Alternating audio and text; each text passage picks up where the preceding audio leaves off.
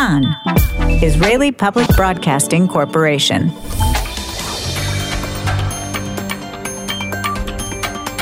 You are listening to the English language news of Kan, the Israeli Public Broadcasting Corporation. Good afternoon. It's 2 p.m. in Israel, Wednesday, June the 30th, 2021. This is Nomi Segal with the top news at this hour.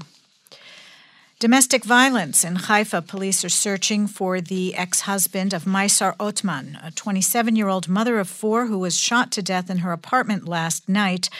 Police suspect the background to the murder was a dispute between the two. Two of the woman's children were home at the time of the murder.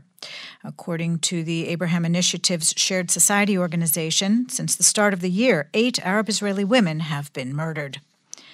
A state comptroller report released today found that last year 13 women were murdered by their partners, an increase of 160% compared to the previous year. The report criticized the government for allocating only 128 million shekels to deal with violence in the family, less than half the sum needed to implement a national plan whose principles were adopted by the government. Israeli and Hamas delegations have both arrived in Cairo for Egyptian mediated talks to try to reach guidelines of a prisoner swap. This, according to Palestinian media. According to the report, the Egyptian intelligence officials will hold separate discussions with the two delegations, which include on the Israeli side, the Israeli government representative for missing and captive Israelis, and on the Hamas side, a member of the organization's military wing. A day after dedicating the Israeli embassy in Abu Dhabi, Foreign Minister Yair Lapid today inaugurated the Israeli consulate in Dubai. Speaking at the ceremony, Lapid said the consulate is not just symbolic, it is a place of life, of tourism, business, and coexistence between two talented people who can and want to contribute to one another. Interior Minister Ayelet Shaked of Yamina says she is pleased a solution was found for the Evyatar outpost and that it is an important achievement for settlement in the land of Israel. In a post on Twitter, she thanked Defense Minister Gantz, Prime Minister Bennett, and settlement leaders for reaching the compromise. Meanwhile, the Peace Now movement said in response to the approval of the agreement on Evyatar that instead of dismantling, fining, and punishing lawbreakers, the government grovels and signs a disgraceful agreement of surrender that will harm efforts for peace.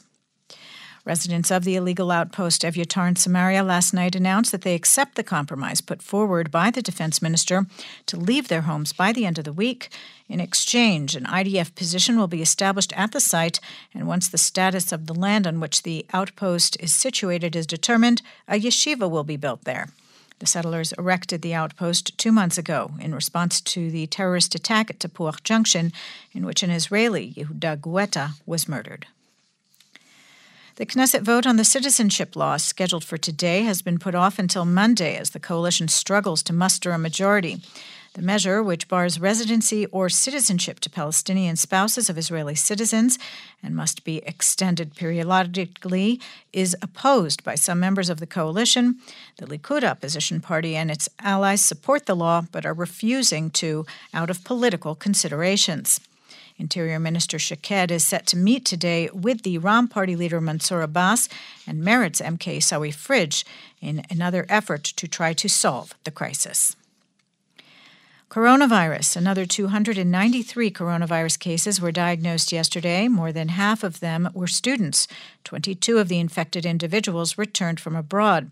The positive test result rate was 0.5 percent. There are currently 1,760 active coronavirus cases in Israel. 24 people are hospitalized in serious condition, 16 of them on ventilators.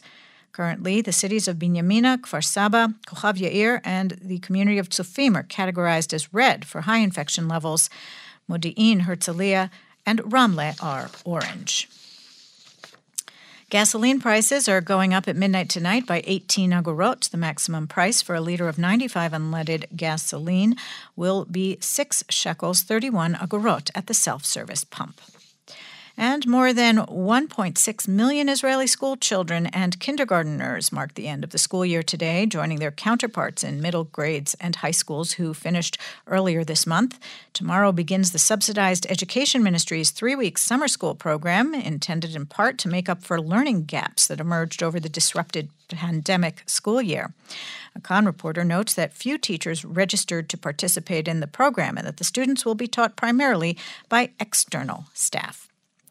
The weather outlook hot for the time of year. Tem- temperatures continuing to rise on Friday and Saturday. The maximum temperatures in the main centers Jerusalem 33, Tel Aviv 31, Haifa 30, Beersheba 38, and in Eilat going up to 41 degrees Celsius. That's the news from Kan Reka, the Israeli Public Broadcasting Corporation. Join us at 8 p.m. Israel time for our one hour news program. You can tune in at 101.3 FM, the Kan website, Spotify, and the Kan English Facebook page.